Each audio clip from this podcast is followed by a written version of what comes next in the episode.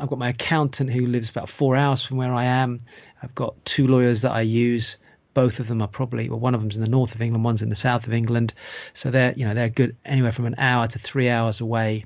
I've got a bookkeeper that we have in the team. She's four hours away. I've got a personal assistant. We've got architects. They're all over the country. So they don't have to necessarily be in the area that you're invested, but you do need these people on your team. Hello, this is Dr. Rowe, and you're listening to the Growth Tribes podcast with Dr. Rowe and Harms. This is the podcast where two completely different generations tackle the most challenging topics that people are facing today.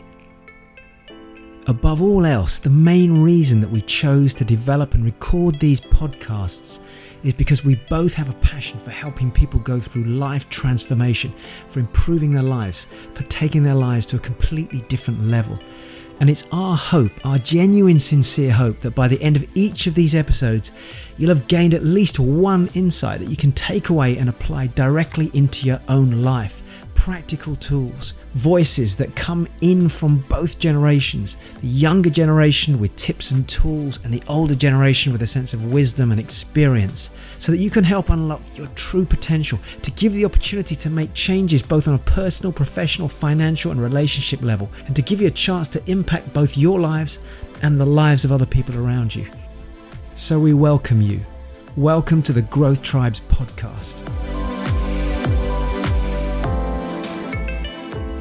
Hello, it's Harms here, and welcome to part two of this Growth Tribes episode special, specifically on the wealth creating, expanding episode, specifically talking about property investing. And if you remember from part one, and I do encourage you, if you're joining this and you're thinking, what the hell is Harms talking about? You must go listen to the property investing and property business creation episode, which is the one just before this. So, from memory, that's episode 22. And we spoke about three big areas in which you can go and create wealth one being property, two being business, and three being trading.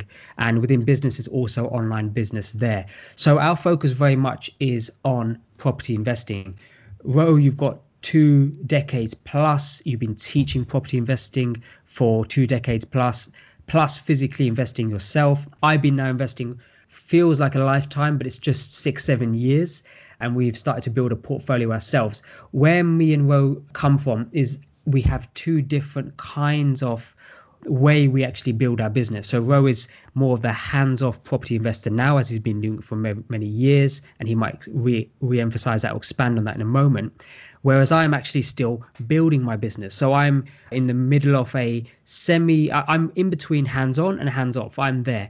But in the early days, I was very much hands on with the property business. So that's where we are. And we've been sharing with you, if you tuned in on episode one, 10 essential components of building a property business and we've been talking into that space.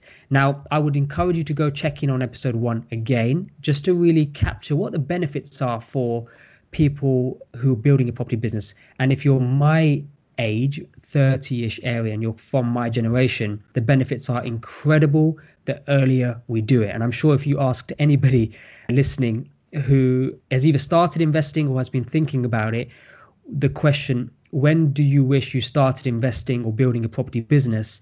Their answer is always 20 years ago. It was always 10 years ago. It's always, uh, I should have done it yesterday. So we encourage you to listen to the next 10 steps and really take notes alongside with what we're talking about. So, Rowe, hello to yourself. Welcome on another episode of the Growth Tribes podcast. That's a brief introduction because I very much want to get into property investing and the next parts that we discuss. So maybe you can capture what we've discussed so far in a short summary and then we can go straight into step number four. Hi, everybody. Thanks, Harms. And again, thank you for joining us, as always, on the Growth Tribes podcast. And for us, this is a really passionate subject. So we had to stretch it over two different podcasts. You might have heard in the last one that I got a bit carried away, Harms got a bit carried away, and I think we got we got through the first three areas. So we're going to wrap up the last seven in this section because actually in part one, we talked about vision we talked about education and strategy. So number so the 10 components, number 1, component number 1 vision. We talked about component number 2 education and strategy, and then we talked about component number 3 which is credit status and mortgages.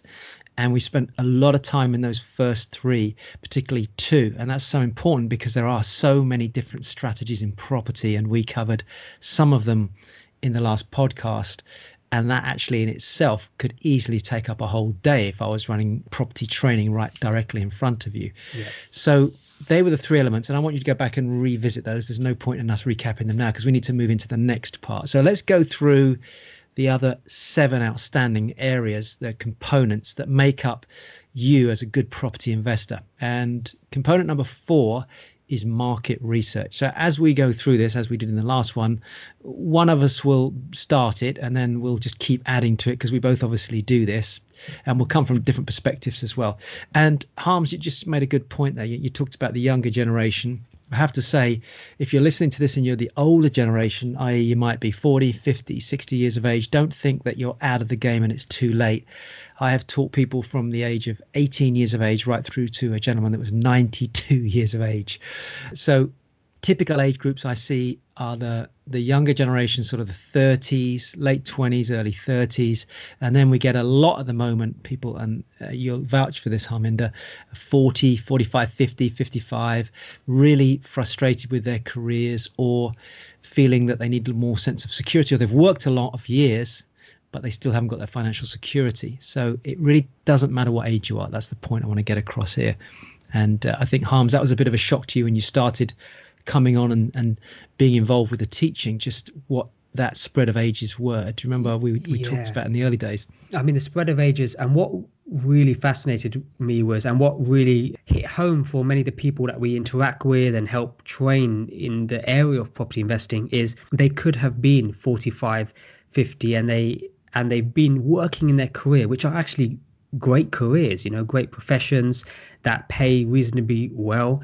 And, you know, they've worked 20 years, 30 years, but they don't even have any cash in the bank to show for that. Right. And that was another big wake up for them. It's like, oh my goodness, okay, maybe I still enjoy my career. So this is the alternative way of thinking.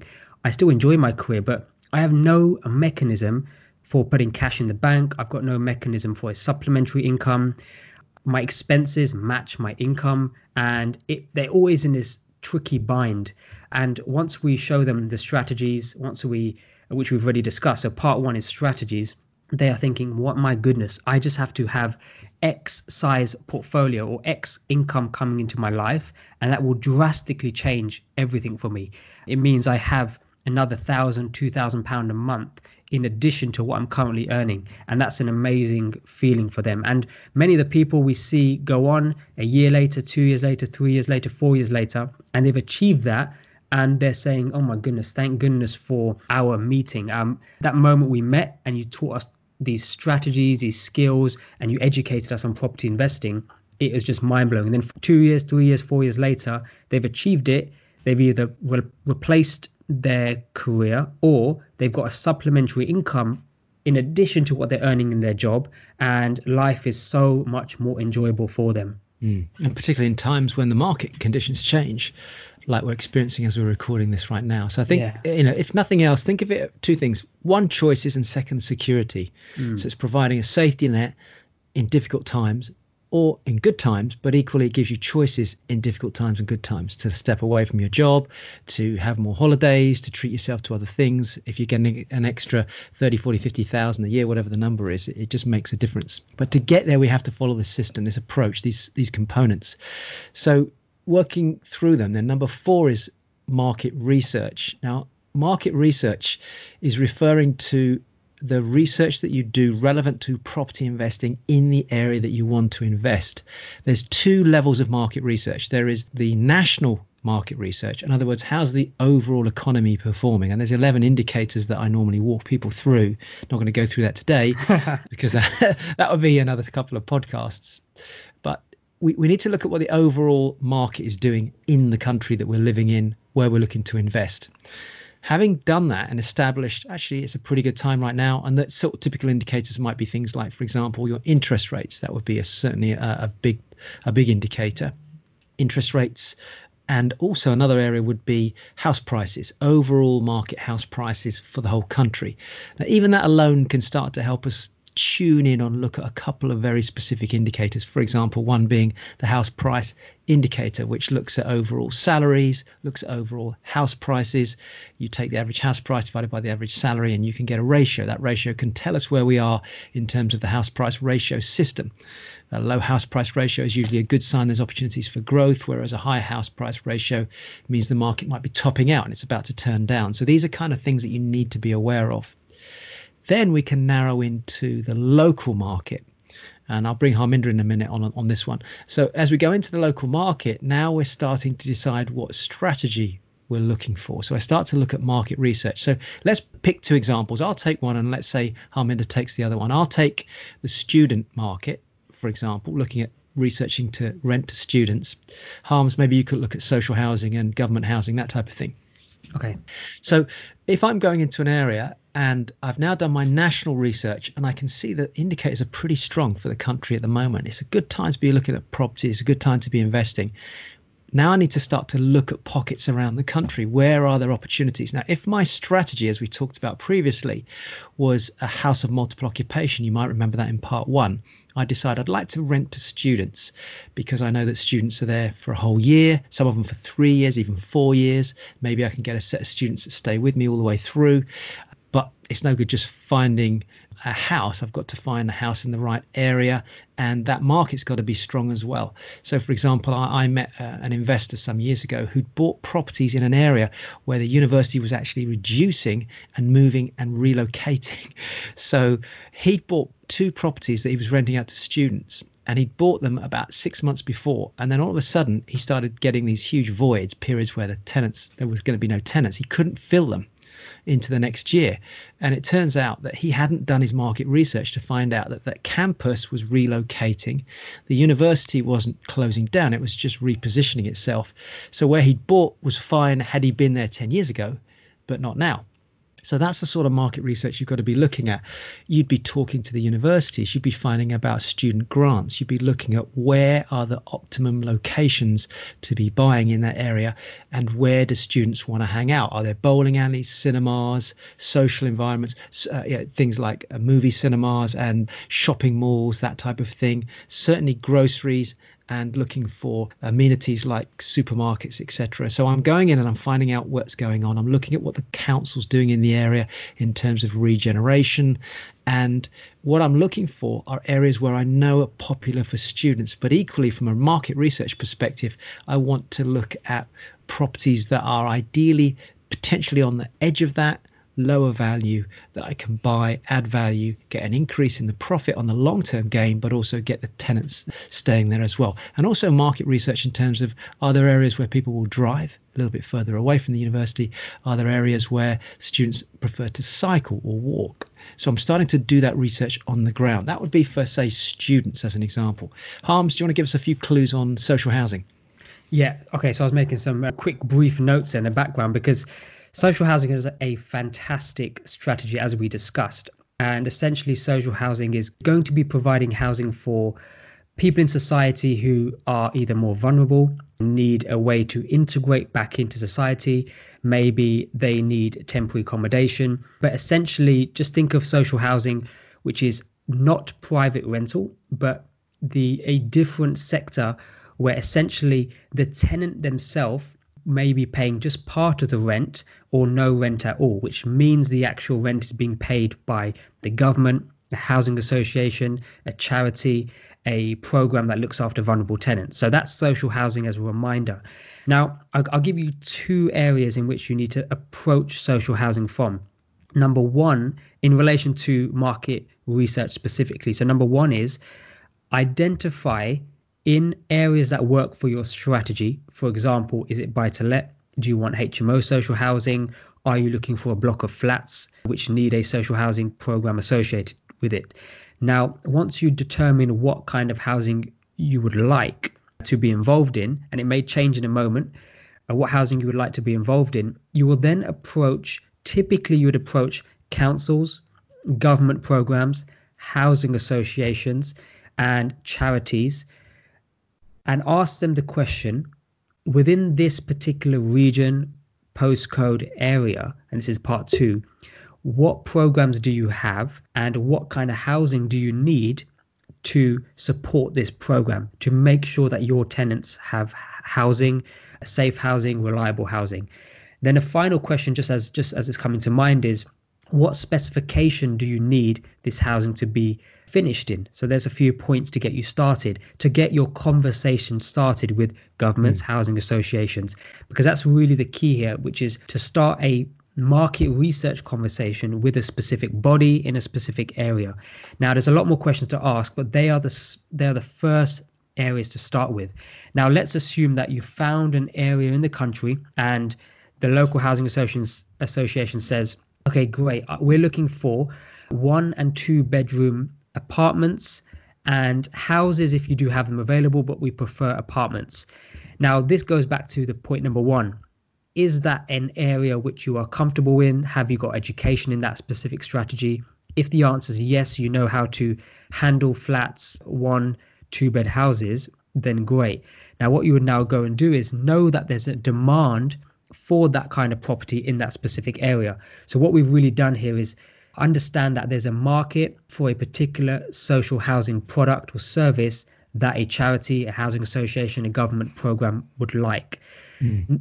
Once you've had that conversation with them, also just work out with them what is the program. Ask them, is there guaranteed rent contracts in place? In, in addition to that, what is your maintenance team like? How are you getting funding? So these are all different ways to explore what kind of program they have what kind of tenants will they be housing what is best suited to these tenants. So for example they may want housing which is on a bus route because these tenants may not have access to vehicles. They may have only the requirement where they just need to go to the local Asda, Sainsbury's via the bus route and then come home. That's pretty much their day to day. So, what we're really looking for here is what is the ideal marketplace for these kind of housing and strategy. So that's social housing and some really I just wanted to leave you with some questions to get your conversation started with and mm. also who to speak to on the get-go. So these are not typically you're not going to walk into an estate agent and say, "Hey, I'm looking for social housing programs." You need to approach the governments, the councils, housing associations, those kind of bodies. The, the other thing as well to make a note of here is that the the geography of the two examples we've given are very different. If you're looking at social housing, it will be generally in areas of more regeneration, and it's unlikely to be right next to, for example, a university. So your student tenants will geographically be located in a different part of the town to your social housing. Not always, but generally. Mm. And of course, you know, we're making the assumption, for example, that there is social housing in that particular town. It might be that that particular town you're looking at only has one particular area. You might go, I found a really brilliant area. I can, I'm sure I can fill this with social housing. And the council say, well, yeah, but we actually don't have any social housing grants or areas in that particular part of town. This is where we're focused. So mm. the councils, the specialists, you know, you just heard from Harminder, they're talking about charities, etc. They will give you a really good indication of where they're looking. But from the start, you've got to know what your strategy is, which is why we go back to number two in the component process, which is strategy. And we're just talking about two strategies here. And remember, each of these have subtleties within them as well. Mm. And we're not trying to teach you how to invest in property here. That's not the purpose of the podcast. You really need to go on, as we talked about in the previous one, and learn how to do this properly. Get yourself educated, attend seminars, do online trainings, get yourself a mentor, etc. What we're trying to do is give you an indication here of what's involved so you can go, actually, this sounds really exciting. I'd love to have a business with a structure like this. I reckon I could do this. Yeah. That's, that's a, one of the big reasons we're doing this as well. And yeah. for you, Harms, when you walk through the door at that first training that I happened to be running, this type of thing wasn't really on your radar, was it? You you were just like, okay, I just want to buy some properties and make some income. That the level of going down to this depth, i.e., the market research, the walking the door, speaking to the councils, shaking hands, p- putting a proposal in front of them, your brain wasn't in that place when I first met you. Is that correct? That's correct. And to give you some context, when my brain did get into that place, and I realized that this is a business and there's some work required, and there's a whole bunch of steps to go through actually a step almost a step by step process in order to start to research the market i think our first strategy research took about six to seven months worth of research. Now that includes right. de- desktop and in-person research. So it's a combination of both. Now that was that was I'm going back six seven years ago now. So if I now say right, fast forward to today, where last year we also shifted our strategy where we source social housing products and houses for clients, that process has probably took us about it was quicker because we have done the process before and know how to do it, but it's probably around five months in market research in order to, for us to pivot strategy as an example. So I just want to explain that because to give people context at home, what really scares me is when somebody says, okay, great, I'm buying an investment property, whether it's a friend or a friend of a friend, and they know what I do as a business. So then they ask me for advice once the work has been done, typically.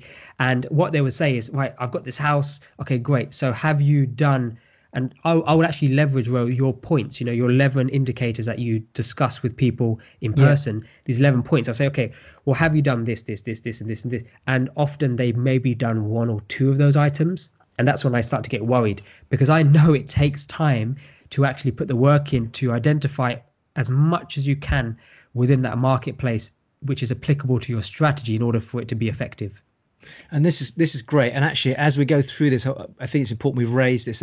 Property done the wrong way will lose you money. That's the bottom line. And so, there are mistakes people make: not having a vision, not having the right education, having no clear strategy, not understanding mortgages and not understanding the credit status. So everything we're teaching you, imagine not doing that. They are the typical mistakes people make. Hence, we're showing you what to do, having done this, you know, for many, many years across millions of pounds worth of property. So that's step four, market research. Mm. Step five is sourcing or finding the properties. So, step five, or let's say component five, because there's not necessarily always a sequence to this. Some parts will definitely have a sequence. Some elements of this, you're jumping in and out of these components on a consistent basis. You might be running market research parallel in five different areas, but only sourcing in three of those, for example. So, sourcing is about finding properties. Now, finding properties is not market research. Market research is looking at the overall market to start with, getting understanding of what works, what doesn't work, where the demand is, you know, who's interested. Does this market really fit my strategy?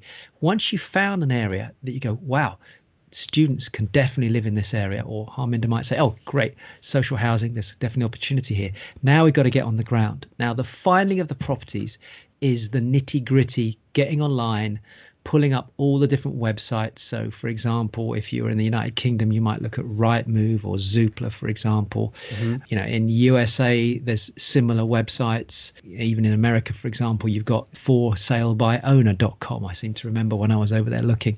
In Singapore, you've got Singapore type property market uh, websites, although the market is not great to find properties there, unfortunately, because they're so highly priced. But for every single country you go into, there will be portals and these portals are basically websites that provide you with the actual information of the properties that are for sale. To give you a few other examples, you can go to websites to do with newspapers. So, newspapers.com has information about newspapers in an area. If you go into that website, you can up a local newspaper online, and then you can see in the classified ads properties for sale there, as another example. Or you can just get on the ground and go driving around and looking for properties. And when I'm teaching the training live, Harminder, we go about through about 10 to 12 different ways to find properties, don't we? Yeah. And each person has a different approach. But if you're busy, as Harminder will tell you, you know, from his own lifestyle at the moment, even whilst we're in lockdown, as we're recording this, they're still looking at a lot of properties online. You can do a lot of research online. Now, this has to be coupled with step six, which we'll come to in a minute. But the finding of properties has to be like a narrowing down of the funnel. So, in other words, now Harminder, let's say he and I are both sat next to two computers on the same evening. So, I'll be looking for areas which are near a university, near a college, those sorts of areas. So I'll have postcodes, have done my market research, and I've narrowed it down to a certain area. Harminder will be given other areas from the contacts he's got from the council, from some of the local charities, and now we're looking for different types of properties. So let's go back over to you, Harms, for a minute. Give me a couple of types of property you might be looking for for social housing. So mm. if you were narrowing it down and you're online, what would you be looking for? So I would be looking for. So we do we do two parts for social housing. Number one is providing the housing association or authority with a two bed property. So this is a house, a two bed house. They prefer two beds rather than three beds. Right. And that's part one. And then part two would be we're looking for houses which we can convert into a house of multiple occupation, which we spoke about in part one. An ideal scenario is a four bed or a five bed house. So we're looking for three bedrooms upstairs and two rooms downstairs that can be isolated and renovated to add additional bedrooms. Can so I just jump in for those of you that are yeah. listening from overseas? Because I know this from when I was in Australia this last summer. When when he says bed, he means bedroom, so a two bedroom house. And when we refer to a reception room, which people didn't know about when I was in Australia, we, we're referring to a room on the ground floor that is not used as a bedroom as a standard home. So in other words, it could be a reception room, a dining room, could be a study, and that could be converted into a bedroom. So just language wise, just understand what we're referring to. So sorry, go back to that one. Just expand Yeah. on that a bit more. Huh? Yeah, so so that's the two things we're looking for. One is a two bedroom house, which means it's got two bedrooms upstairs, and downstairs can be configured however. It could have an open lounge, it could have a kitchen. We're not bothered there. Now, part two must have three separate bedrooms upstairs, or it can be converted into three separate bedrooms upstairs Right. and two separate bedrooms downstairs, and then still have a living room, a place where you can have dinner, as an example, and a kitchen in addition. So that's that's the two areas we're looking at when we're doing our online research. So imagine you're sat there and you've got that list in front of you. Uh, the listener, as you listen to us now, you got on a piece of paper. You would literally search for that type two prob, two bedroom or three bedroom houses in a very specific location, not across the whole town, but in just the area where you have been doing your market research and found out where the market is strong. For me, if I was doing students, I might be looking at a four or five or even a six bedroom house, depending on how big I want my house of multiple occupation to be. And I'd like to see at least one or two reception rooms downstairs. So that if it's a five bedroom house, that's five rooms lettable upstairs. I've got two reception rooms. I would want to keep one of those reception rooms as a common area because students typically like to hang out together, and ideally a common area close to the kitchen. This is where your online plans are really useful. If you go to rightmove.com or Zoopla, click on the section that says plan, the house plan comes up, and straight away I can see a kitchen. Right next to it is a dining room, and right next to that in the front of the house is might be a lounge. I can say, great, well, let me turn the dining room into a, a general communal area, but let me turn the front facing room to the roadside into a lettable room. So I've got five upstairs, one downstairs, that's six rooms lettable, one lounge which can be knocked through into the kitchen. I've got a nice social area, very different type of house to your social med- uh, social housing or your asylum seeker properties. Correct, Harms? Absolutely, yeah. It's it's a completely different vibe. So when I we are looking, we are looking just like you said, Rowe, very specifically. Now you may be listening to this and thinking, that's not what I normally do. What I normally do when I'm looking for houses is I just go on Rightmove. I Look look for the price. look for the price. So this is what typically people do. They look for the price of the property and normally in the market area which is quite nearby to them. So if you are, you know, I used to live in West London. What I did before I met Rowe was I would just look at houses in West London on Rightmove and just look at, oh my goodness, the prices are increasing. Oh, this house looks cheaper than the other houses. So that would be my criteria for finding finding houses in my local area. So we are Yeah. completely saying that is not the approach here. We're looking in a specific market for a very specific type of housing. Yeah. Now, so remember, if you, if you want to simplify what we've been talking about, there's 10 components. We're now extracting part of component two, which is strategy.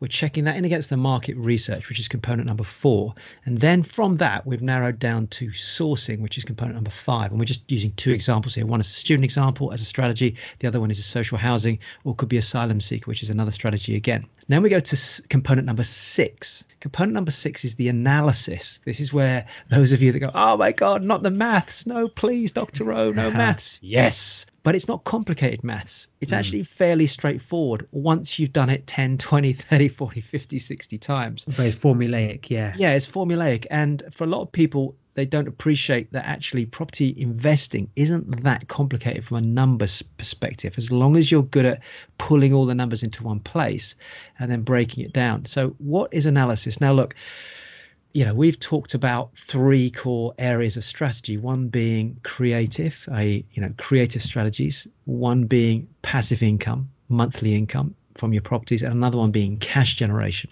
Again, this is a, a podcast. It's not intended to be a property training online program that we might have for you, for example. That's not what it's designed to do. It's really trying to give you headlines and an understanding and maybe inspire you. So, from an analysis perspective, very, very simply, if you're looking to buy and renovate and sell a property, that is a cash strategy. We need to know how much we're buying it for. So the analysis would involve my cost of buying. So there's the purchase price, there's all the associated costs with that. And then, of course, there's the renovation. Let's say Harms was my builder. He goes out, comes back to me and says, Hey, Dr. Rowe, I reckon from all the breakdown, this is my quote to you. My quote is 18,450 pounds, whatever it is. And that's to do the work necessary to convert it into, for example, a student accommodation, or it might be that the conversion into social housing might be 16,450 because it's slightly less work to do. So the analysis has to involve all my entry costs, my buying of the property, how much am I buying it for, any renovation costs, and any financial and legal costs as well. So there's all the associated costs with that. Then I look at what it's going to sell for, and then the simple calculation is what it sells for minus all those costs. Tell me what my profit is. Alongside that, we also have the return on investment. So if I've borrowed the money from my uncle to do the project and he's lent me 35,000 to do the project and I can let's, let's just round it off. Let's say he's lent me 40,000 to buy. That's the deposit money, that's the renovation cost and everything. And I know if I sell it, I'm going to make a £20,000 profit on that particular deal. My return on investment analysis involves me now looking at profit divided by cash invested.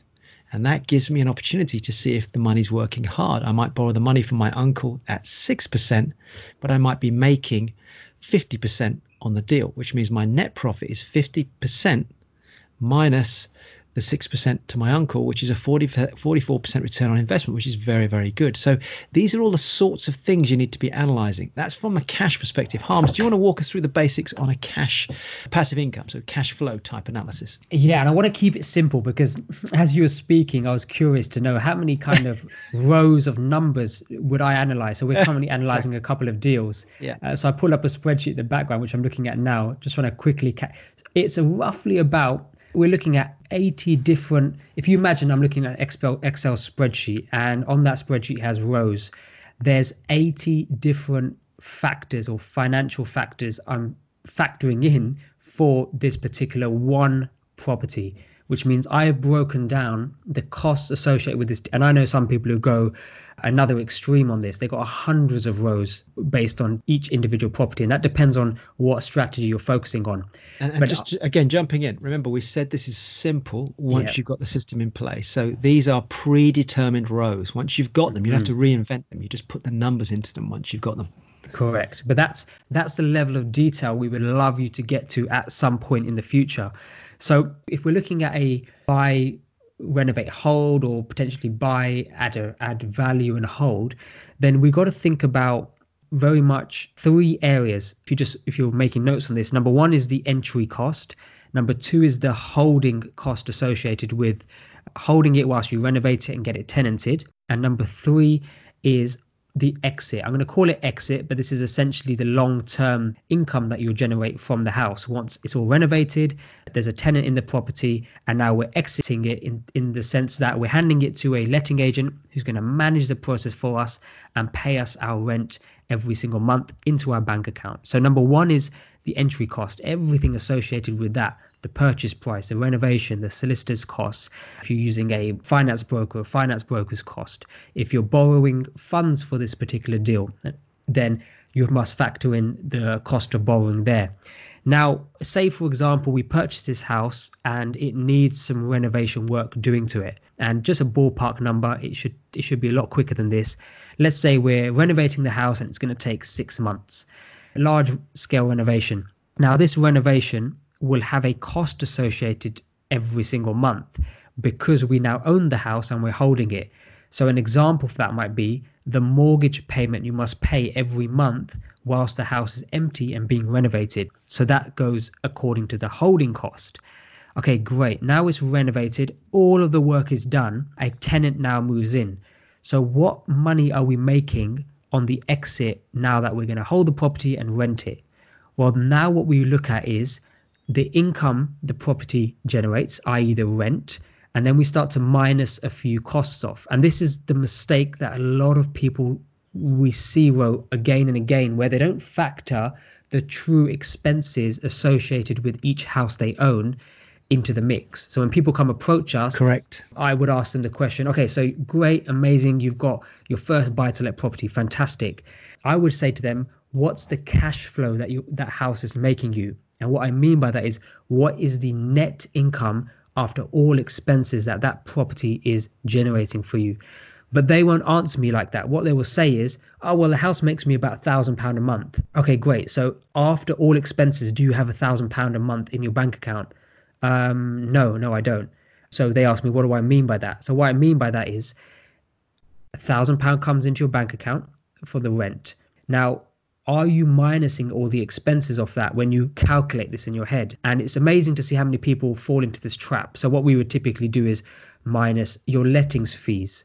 We would minus your mortgage that you pay. We'd minus insurance. We would also minus some additional costs which helps future proof against that particular property. These are typical expenses that may occur in the future. For example, putting some cash aside to replace the carpets if the tenant moves out in five years' time. So we also factor that in up front. Now, once all of those expenses, and there are a few other nuanced ones depending on what strategy you operate, once those expenses are taken out of the mix and taken away, now you are left with your income. Now, when you have that income, this is the figure that we're interested in because this mm. is the hmm. figure that lands in your bank account. That when you go to the restaurant and they ask you to pay the bill, you can use that money, actual cash after all expenses, and say, Yep, amazing. We really enjoyed that pizza with the family. Here's the cash to pay the bill. Does that make sense, Rowe? Yeah. And that can that can sometimes confuse people, but I thought I'll go into it a bit. Yeah, I think it's important because the, the cash flow analysis is extreme. I've done it with thousands and thousands of people now globally, and it's one of those things that people think they've got it. And I usually do a test with a bit of a game, put an example up in front of the audience, get people into teams of three, and say, right, get to the back of the room with your answer, and let's see which first team, three teams get the right answer. And people don't get the answer right the first time mm-hmm. because they haven't taken some of these allowances you're talking about into consideration. So, property investing is definitely about understanding the numbers, and of course, having having done the numbers in component number six, we now know is it going to work? Is this going to give me the cash flow I want? Harminder might say, right, for my social housing properties, I'm looking for a minimum cash flow of 300 to say 650 pounds per month or dollars per month, whichever country you're in. And that's my minimum. Now, remember, that's the cash flow. That's net of all of the other costs we've talked about. It's not the gross rent. His gross rent might be 1500 a month coming in. But after all the costs that Harmin has talked about, he's now sitting on, say, 650 a month or 600 pounds a month. And he says, great, that fits my criteria.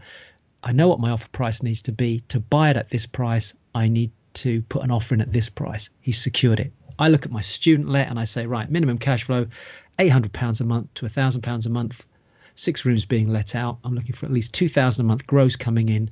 Hopefully, I should net out about 800 to 1,000. If it comes in at 450 and Harminder's comes in at 320, he's going to look at it and we're both sat next to our computers alongside each other, him looking at his strategy, me looking at mine, and we both say, that is not good enough. That's what we mm. would say with our Indian mm. accents. Mm. Yeah. because it just, it doesn't fit our numbers. Now, both of us can rejig the numbers. Both of us can play with the numbers. Harminder might say, well, I could probably, he may not be able to get much more out of that because he's got a set amount agreed with the social housing department or whatever.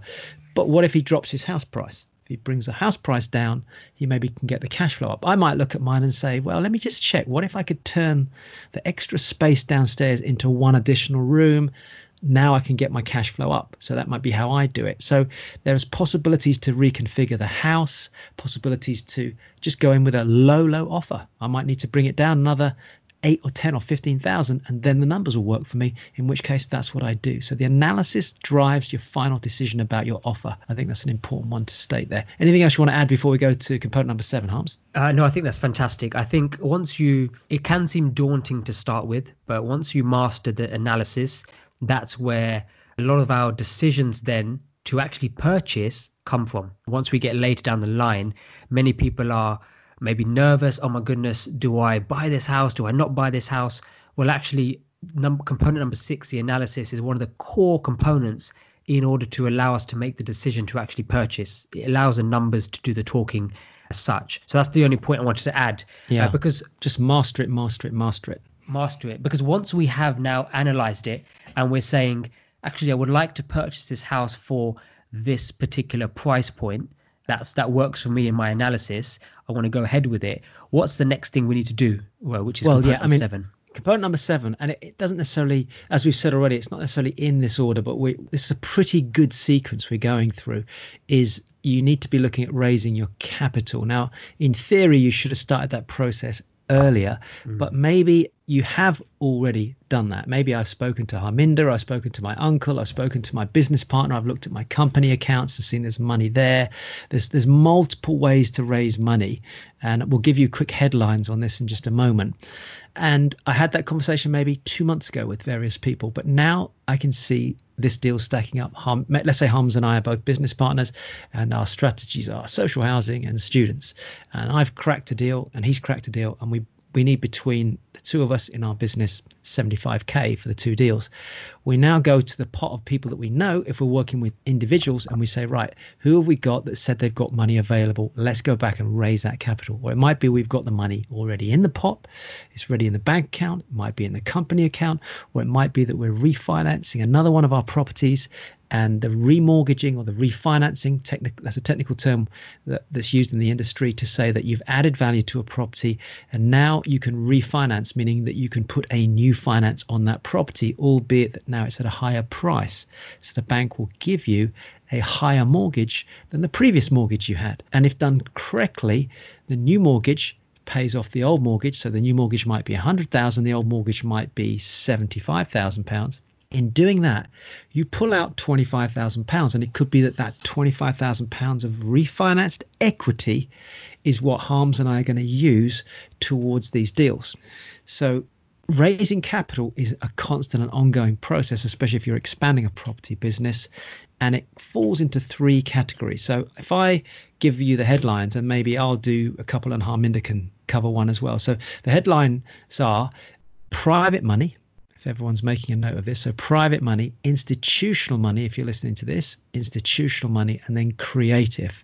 So, if I cover harms, creative, and institutional, do you want to do a little bit on private? Yeah, sounds good. So maybe so just if you just describe it. So if I start with institutional, then you do private, then I'll finish with creative. Okay, sounds good. So I'll, I'll we're not going to go into the detail of this because this this in itself could be a, an hours long teaching session. So just so you all understand, these are the three headlines of ways that capital can be used for your property investment business. And again, it could be used towards buying the property, or it could be used towards refurbishing the property. And again, we can't give you financial advice here. You have to go and seek that independently. But it depends on the strategy, the structure of the deal, and the lending and what your lender's requirements are when it comes to the table of actually buying a property. Institutional money is basically going to institutions like a bank, like a credit card company, like a loan company. It is institutional money. So you're likely to have to fill in paperwork that's more formal. You're likely to have your credit file checked as part of the process. And you'll be signing an agreement with that organization or that institution. And there's a lot of money out there to be borrowed in institutional money. Probably not as much as there might be with Harminder's section, which will be private, but there is a lot out there. So this is for you to go out and look at what is available. When you get a letter through the door saying, Hi, we're a loan company, we're happy to lend you money on this. We're a credit card company, we're happy to lend you money on this. We're a bank, we're happy to lend you money on this. That would be typical examples of institutional money. Over to you, Harms. Fantastic. And where I think this is very powerful, Rowe, in terms of raising capital as a whole component as a subject is often the question I would get now is harms just don't understand. I'm struggling to get on the property ladder. If, if, if somebody from my generation is asking me the question, I'm really struggling to get on the property ladder. How have you gone and bought multiple properties in the speed that you have? And I would say this is the big differentiation between doing it slowly over your entire lifetime versus actually being able to build a business quite quickly in the grand scheme of things. Yeah. So, you know, the question is, oh my goodness, how did you grow a portfolio so quickly? Or your friends, how um, I, I see your friends with these fantastic people on Instagram and Facebook and your community. How have they grown portfolio so quickly?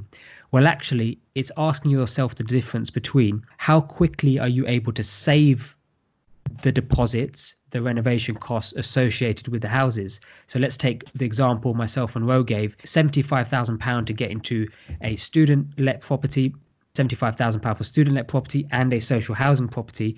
How long would it take you to save £75,000 versus if your deal is structured the correct way or the right way? How long would it take you to raise 75 grand?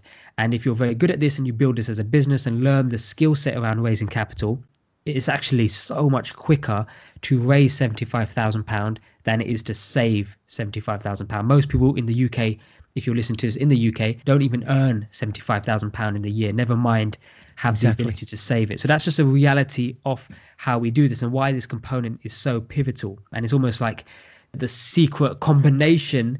And once you master this skill set and do it properly, safely, it's an incredible skill to have. So, on that note, private money this is actually one of the areas where people can start and often people end up building their entire business off this area.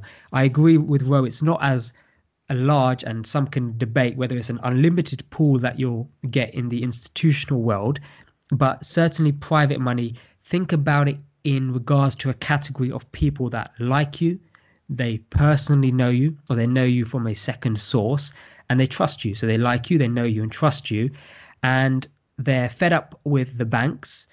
The banks are now offering, you know, 1% at best on people's savings, but they're willing to work with somebody they like, know, and trust and invest in one of their projects, i.e., it could be your property project, and lend you a bit of cash for a period of time.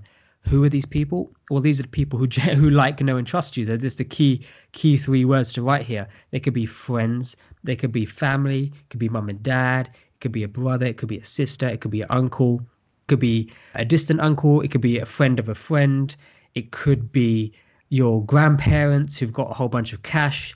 They are tired of the low amount of income they generate from their pension, but they've got a load of cash in the bank that's being eroded by inflation. And they may say to you, okay, I see that you're doing this property business. You've been educated in the right way. We're going to give it, give you a go, and we're going to go with one property to start with with you what can you do for us? And then you'll go ahead and raise capital against whether it's your social housing project, whether it's against your student led project, or whatever the strategy is that you decided to explore from episode number one.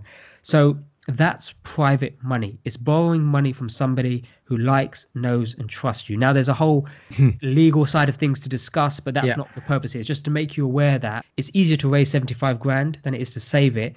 And it is even easier if your business is built correctly, safely, soundly to borrow money from people in your sphere of influence and your circle of friends and family. So that's private. Now, Rowe, you got another one which is creative. Last this one's creative, yeah. one, And just quickly jumping on there as well is all about approach. It's all about building a trust with people. It's not about being desperate. And that whole area of raising money is a massive subject in its own right. It's fantastic.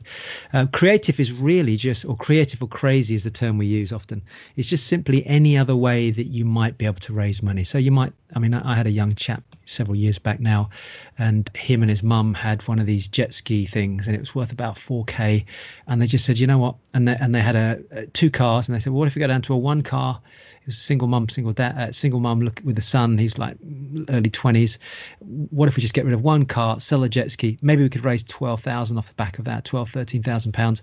What have you got that you could do or sell? So you might have a service you could offer. You might have something that you own that you want to get rid of. Think creatively on other ways that you could potentially raise money. We've had people go off and, you know, discover they've got money in shares and things like that, which they hadn't thought about before. So I don't know what it is, but what I'm saying is that outside of the first two categories, either what I covered, which is institutional, or what Harminder covered, which is private money, there might be another area that you could potentially get access to money, and that would be creative. just on the back of that actually it's just come to mind and i can't believe it's taken this long to actually pop into my mind so for many people know myself and my my business partner within my digital marketing agency because of what's going on at the moment, we did a research project and we have actually compiled completely for free 200 different ways to creatively earn an income and it's all online and you can do it from home so there's 200 different ways. It's on a, a spreadsheet and what we'll do as a gift for the growth tribes podcast listeners i'll put that in the show notes. So growthtribes.com forward slash podcast. It will be a link in the show notes and it's a, it's Fantastic. currently an excel sheet. Nothing fancy but it's 200 and we've vetted these. So we've actually gone through 200 uh, you know genuine ways that people can make anything from 50 pence anything up to 400 they, they always class it in dollars because these mm, companies are typically based all around the world so dollars is a powerful currency so that's 200 different ways. So that would be amazing to share that with our listeners. Fantastic. I love that. And maybe that could be the theme of uh, another one of our podcasts, actually, Harms. We should yeah, about that. Make, a, that. make a note of that. Yeah.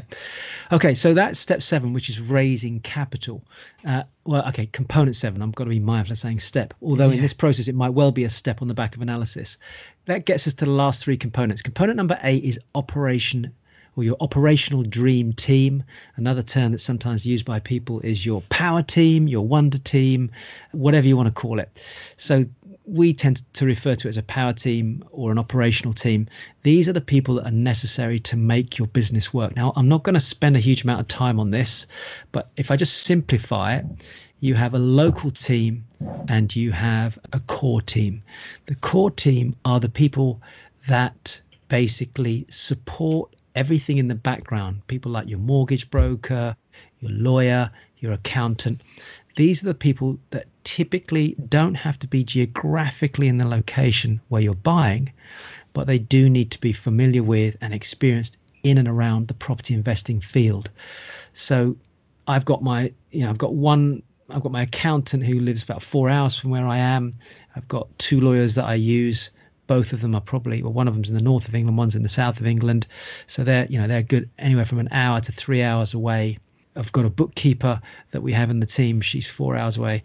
I've got a personal assistant. We've got architects. They're all over the country. So they don't have to necessarily be in the area that you're invested, but you do need these people on your team. And then you've got your local team, and that's local to wherever you're investing. So, for example, Harminder, when he was living up in the north of England, developed a bit of a core team up there with his wife. That will be local to where they were investing. Same thing for me. I've got other properties around different parts of the country. So every area that you invest, you will need core people. Examples of that would be a builder, definitely, an estate agent, and a letting agent. An estate agent being a realtor, if you're listening to this from the States or Canada or somewhere like Australia. So usually what we do is with people we draw up an example of who your core team should be in one area your local team and who your core sh- team should be for a specific type of strategy mm. if harminder was doing developments he would need a larger core team and probably a larger local team than if he was doing straight buy to let residential renting out properties. So your operation team will expand or contract depending on your strategy. They are vital, they are essential, they are critical to your business. And without them, your business will fall on its face. And this is where the DIY thing comes in. And I'll hand over to Harms, maybe can talk into the space as well. But the challenge I get when I'm out teaching is a lot of people go, Oh, yeah, well, I know how to do this. I know how to do analysis. I know how to find properties and I know how to, um, you know, uh, check my credit file. I go, Great. Where do you want to buy? I want to buy in the north of England. Well, I'm teaching you here. You, you, this is south of London north of England's like seven, eight hours away. Yeah, but I've got a builder. Okay, so where's your builder? Uh, my builder's down here in Croydon. Okay, so you got a builder in Croydon in the south of England, and you want to build a portfolio of 20 properties in the north. Your builder's not going to want to travel up and down there. Oh, yeah, that's true. Uh, yeah, but I've got a letting agent. And where's your letting agent? Down here in Croydon. Okay, your, your Croydon letting agent manages properties in Croydon, not in the north of England. So it's being mindful that although you might think you can do it yourself, having a team of people around you in a different area makes a massive difference. So learn to use and leverage other people. I'll just hand over to you to, to wrap this up, Harms. Anything else you want to add to that? So the final thing, just to, I mean, you've summed that up great, which is one is a local team, and number two is a team which doesn't doesn't depend on a geographic location because of the kind of work they do, and it's typically professional kind of work.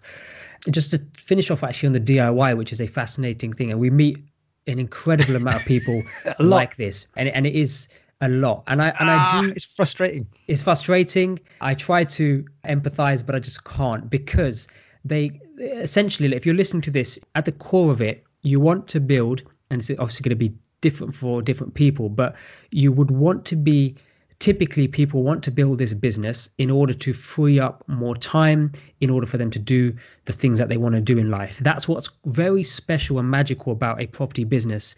It doesn't matter what strategy you operate, there's going to be parts of it that can be handed over to a team and you factor these costs in into the analysis component number 6 can be handed over to a team and it's an amazing thing. Any business owner who's built a business who's actually built it would very quickly tell you that the idea of building a business is to work on it not in it. And if you're listening to this please take that approach because you're so early on in this now. It's a great time not to get sucked into the trap of creating another job where you're involved in it. Spend the time hiring your team very well and you know you'll thank us for it in 10 years time 15 years time so that's the only thing i wanted to add there rose just work on your business not within your business. And it's time to start treating property like a business which takes us nicely onto component number nine which is treating this with in in terms of a business structure and having a business plan Mm, okay, so what we'll do is the last two components, nine and ten. I'll mm. tackle number nine, and then maybe you could lead off with the last component, and yeah. then I'll jump in on that one. So, look, this is such a complicated subject, business planning and structure. That, and I'm not a tax advisor nor is Harminder, so we can't. We've got to be mindful of that. But under this section, you've got so where it's nine, it's it's business planning, it's tax planning, and it's structuring. They're the three components. So the business planning is really going back to your strategy what do you want to achieve in what time frame and how much have you got available to play with so typical plans would be uh, i want to get to 3000 pounds a month passive income I'd like to buy properties that are no more than this much in purchase price. I want to achieve this much minimum cash flow per property. And off the back of that, if you said I want to get to three thousand a month and I want to get a thousand pounds per property, then you'd need three properties. That would be part of our plan. If you said you're aiming for properties that produce 500 a month, then you need six properties. So we would make a plan based on that. We'd say, right, you're going to get to six properties over the next three years. That's two properties a year. In order to do that, what do we need to do? Well, and then we break it down. We go back and we say, well, we've got to raise capital. If I'm buying at this price, I don't want to spend more than this much in renovation. Now, now I've got uh, typical entry costs, deposit money, typical renovation costs, now I've started to work out a plan in terms of financially what needs to be put in place, structurally what needs to be put in place. I need to start considering am I buying it on my own? Am I buying it uh, as a partnership, say with Harminder, or Harminder and I are going to set up a limited company to buy the properties together and do it in a corporate structure for tax efficiency? Is it a special purpose vehicle because it's a one-off project? Are these going to be? What about protecting myself for the future if I die?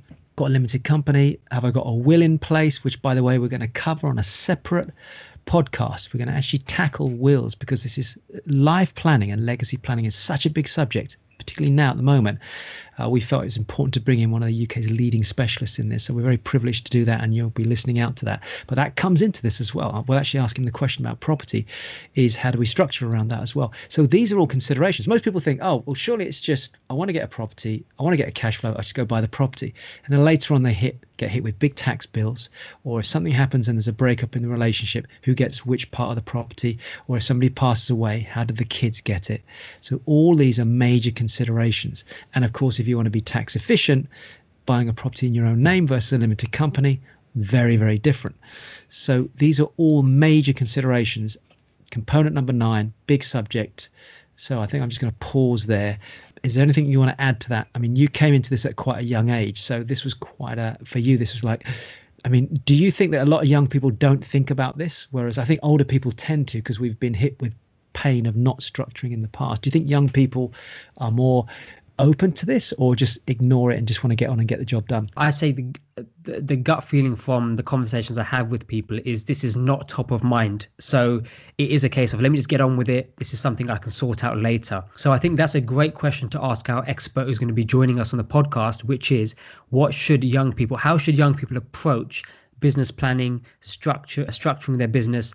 Because the, the fact of it is, if you get it wrong from day one, it can be very expensive later down the line. So let's get it right from the initial setup so it doesn't become that costly later. So I think that's a question that I want to ask our experts. So I'd say to our listeners, join us on that because I would like his take on how should young because I've got my you know for myself and our business we've got a will set up. So you know we've taken the advice of experts to get it done early.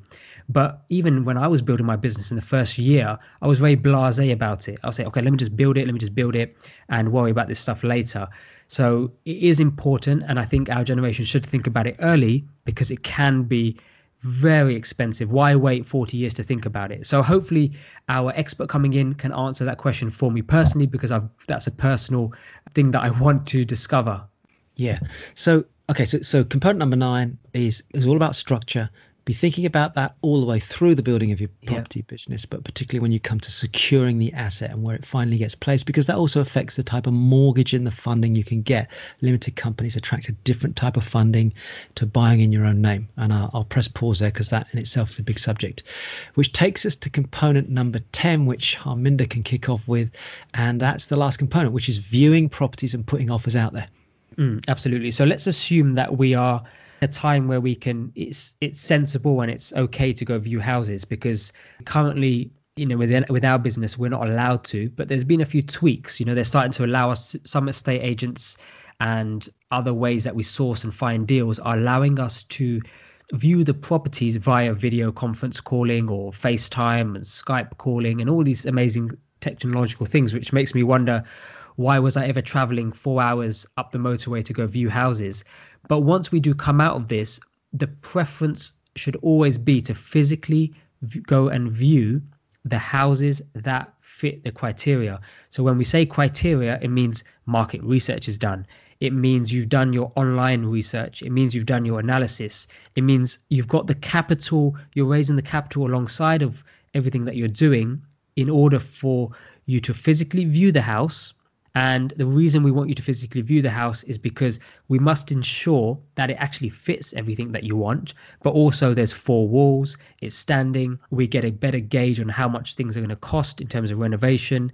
There's, I'll give you, the properties world is not as rosy as people would like it to be. So, for example, the house could be advertised in regards to being an empty vacant property at the moment okay that could be the case now i've visited houses that are advertised as vacant properties but actually there's tenants inside it and when i asked to see that the tenants ast they are on a six month AST, some on a 12 month AST.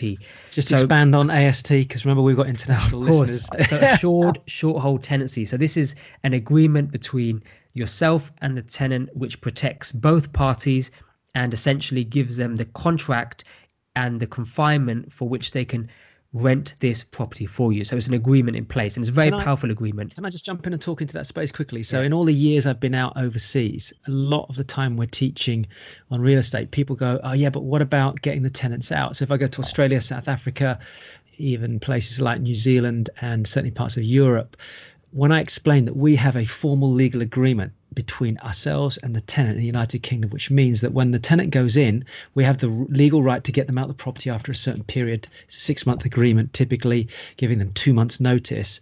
And that's why the banks are so comfortable lending to us in the United Kingdom with interest only mortgages, as we talked about previously in the first part uh, of this podcast our banks are relaxed. One of the main reasons is because of these ASTs. They make it easier for them in the event that a mortgage is not paid by a landlord to get the tenants out under the AST.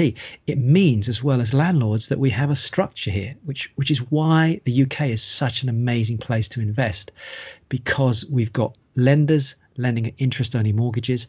We're not restricted on how many mortgages we can get typically again seek independent financial advice and we have an AST system an assured short tenancy agreement in place which is a legal contract between ourselves and the tenant which means we can get them out whereas other countries they can't I'm glad you raised this because it's a great way to round this off as well. Sorry, I jumped in there, but I just think it's an important point to raise. That's fine, absolutely, Rowe. Because once you've now viewed the house, the next stage will be to offer on the property. And most interactions you have, let's assume it's conventionally through an estate agent, they will actually ask you to view the house before you offer anyway. They won't just take offers of the phone without you actually viewing. Now, you're maybe, if you've caught on, you would have heard me say offers. And this is a big thing that is almost a light bulb moment for people who come and spend time with us, which is we're not solely reliant on offering on just one single property. That's not the focus here.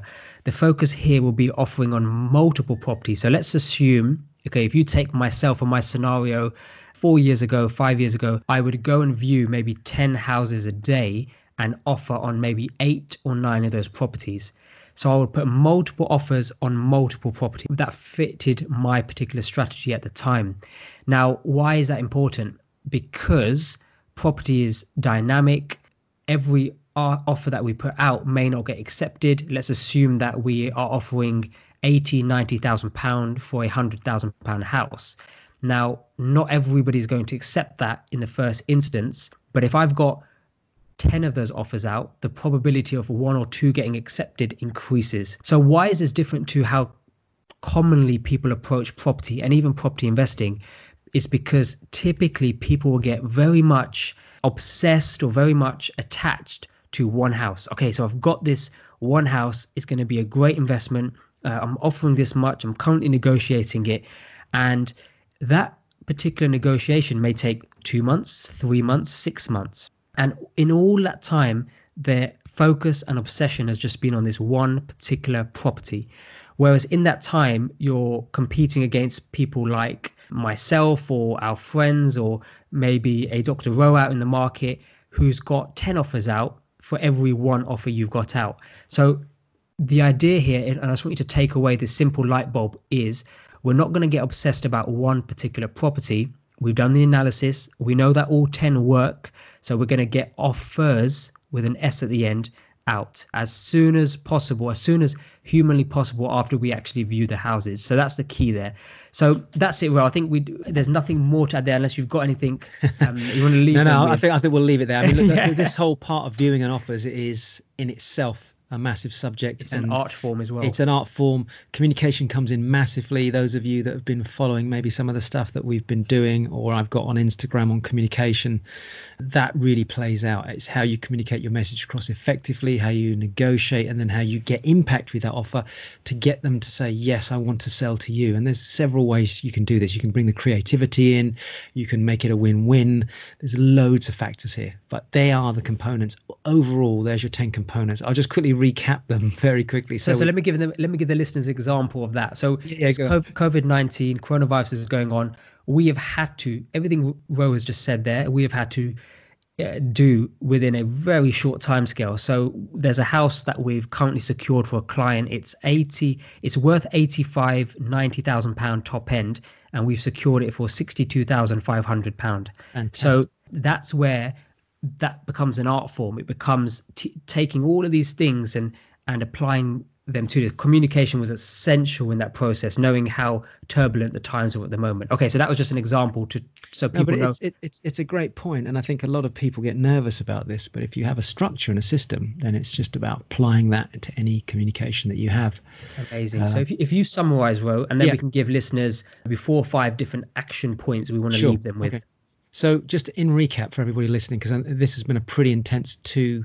And th- if you notice, this has been more of a teachy style podcast. And I, I, I was going to apologize for it and say, sorry, it's a bit teachy, but actually, it's the only way for us to get this across in a succinct manner as opposed to some of our other podcasts where they're maybe more conversational and we're coming from different perspectives, which we have been a little bit today. But we just felt that if we got this structure out, at least you've got something to work with and you can get an appreciation of it and say, actually, I'd love to do this as a business, or actually, I'm not ready for this right now, but at least I understand what's involved. So I don't just go messing around with this. I've got to do it professionally. So component number one is vision having a very clear vision of how you want this business to be. Component number two is having the right strategy and getting yourself educated. And there's multiple, multiple strategies. We talked about three main ones, which was cash, passive income, and creative. Component number three is making sure that your credit status, your credibility to the banks is high, and that you understand how mortgages work and you've got a good mortgage lender.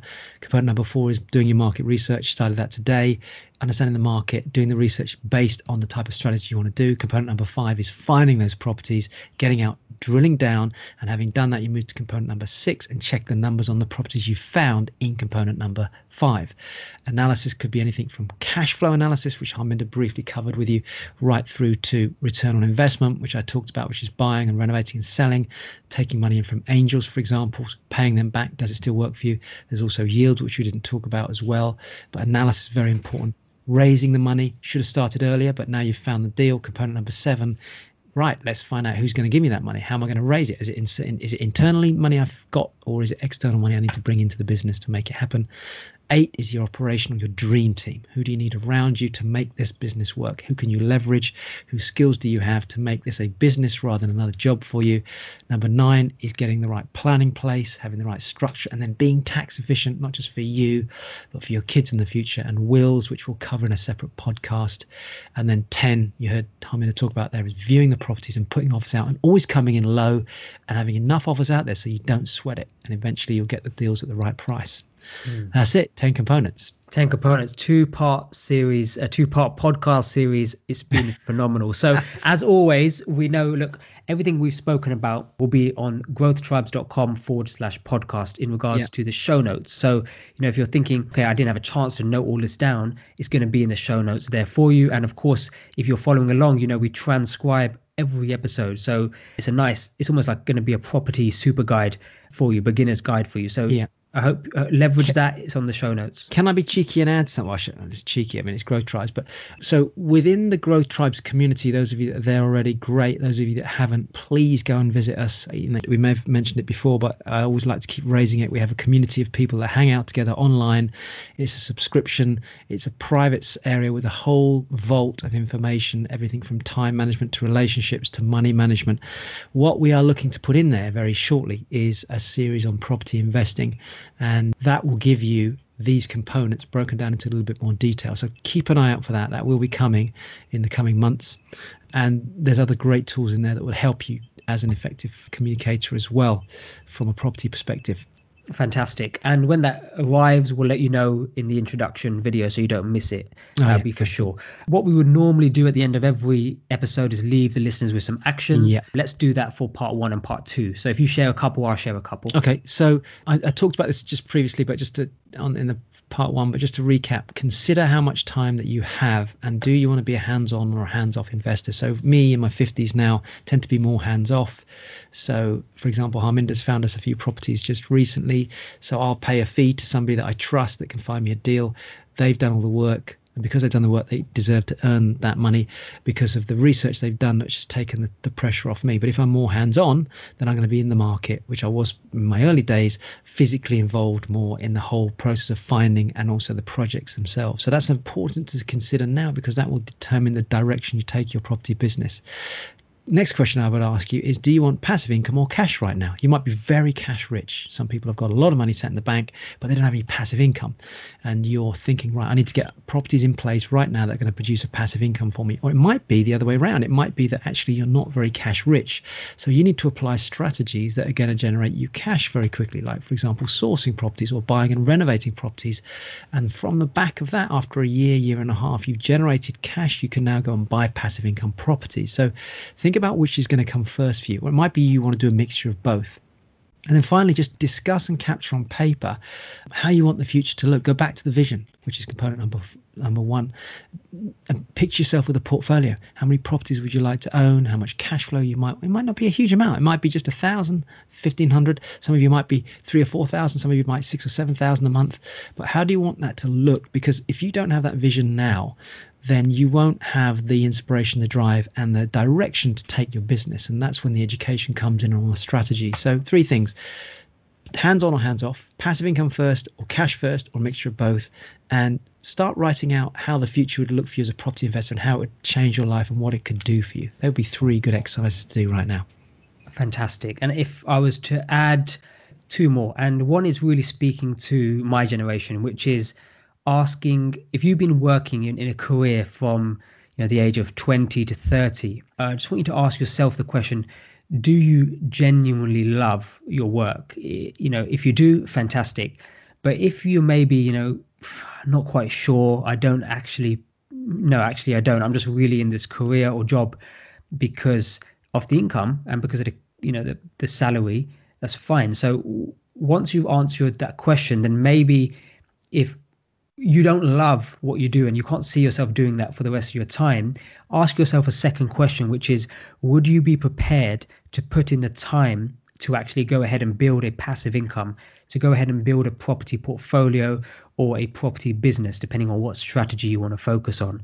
So, those are two questions just to start getting yourself thinking. You maybe you want to journal it, maybe you want to write this down, write it in your Word document, whatever it is. Answer those questions and start to download what you're feeling and what what your approach is there. Because if you don't love your work, look, you've got 30 to 40 years left in that career doing something you maybe just don't love. And that's a that's a lot of time to exchange. Mm, Whereas, you know, building a property business can be done in two, three, four, five years. Compare that to 30 years in a career that you just don't love. So the question there is are, are you prepared or would you be prepared to put in the time to build a property investment income? So that's number one. Pa- parallel to what you're doing. Just remember that parallel, parallel. Absolutely. We're not asking anybody to, when you go down this pathway of learning and expanding, and it's not going to be a case of I'm going to leave my job tomorrow and build a property income. It's all done parallel, it's all done at the same time. That's something we must emphasize. The final element is if you don't if you listen to this and you said wow actually this is phenomenal this has expanded my knowledge on property investing and what it means i would say it's still essential to learn it i mean look, the reality is we're surrounded by housing and you may not want to build a property business personally but you still may want to invest in property because you understand that property as an investment vehicle is fantastic. What i suggest is you know still explore and I guess what I'm doing is reinforcing what we spoke about in podcast episode one on this topic is go ahead and still learn and develop an understanding of property in a deeper level start to specialize. Because even if you go ahead and work with a sourcing agent a estate agent or somebody else who has a property business you want to be clued up. You, you don't want them to lead you uh, almost or lead you astray with the information that they are potentially giving you. If you know as much as they know then you're in a level playing field and you're wiser when you're investing.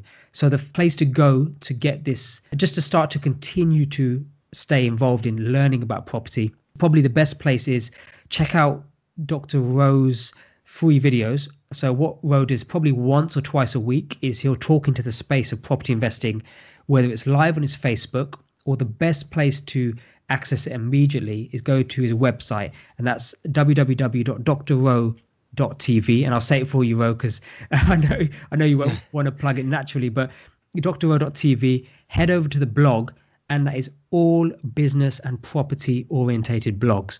Growth Tribes is personal development, but Rowe's, one of his other passions is property investing. He educates it for over two decades now. So head over to drrowe.tv for the website and the blog, or check out his Facebook and Instagram at drrowe.tv for videos all around the topic of property investing. That will keep this, you know, the momentum going off the back of these two episodes. Okay. And also, just a quick reminder before you yeah. wrap up is uh, do stay, uh, drop questions to us on this subject.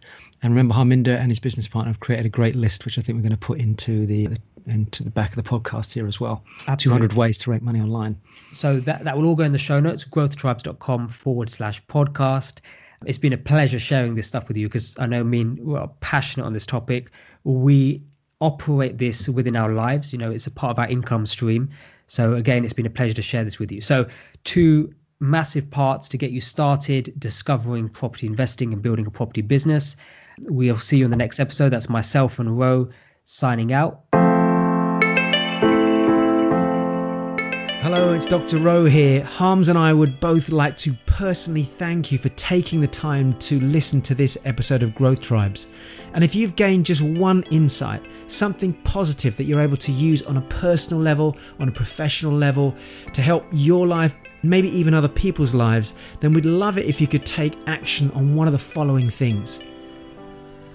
You can either simply subscribe so you don't miss out on any other great insights coming up in the future you can share this podcast with close friends so they can also get the benefits of the tips and tools that we're sharing. Or it would be amazing if you could give us a review and let others know just how great this episode was. And finally, if you do have a question, don't forget to submit it on growthtribes.com forward slash podcast. Thank you again for listening. This is Dr. Rowan Harm signing out, and we'll see you again on the next podcast.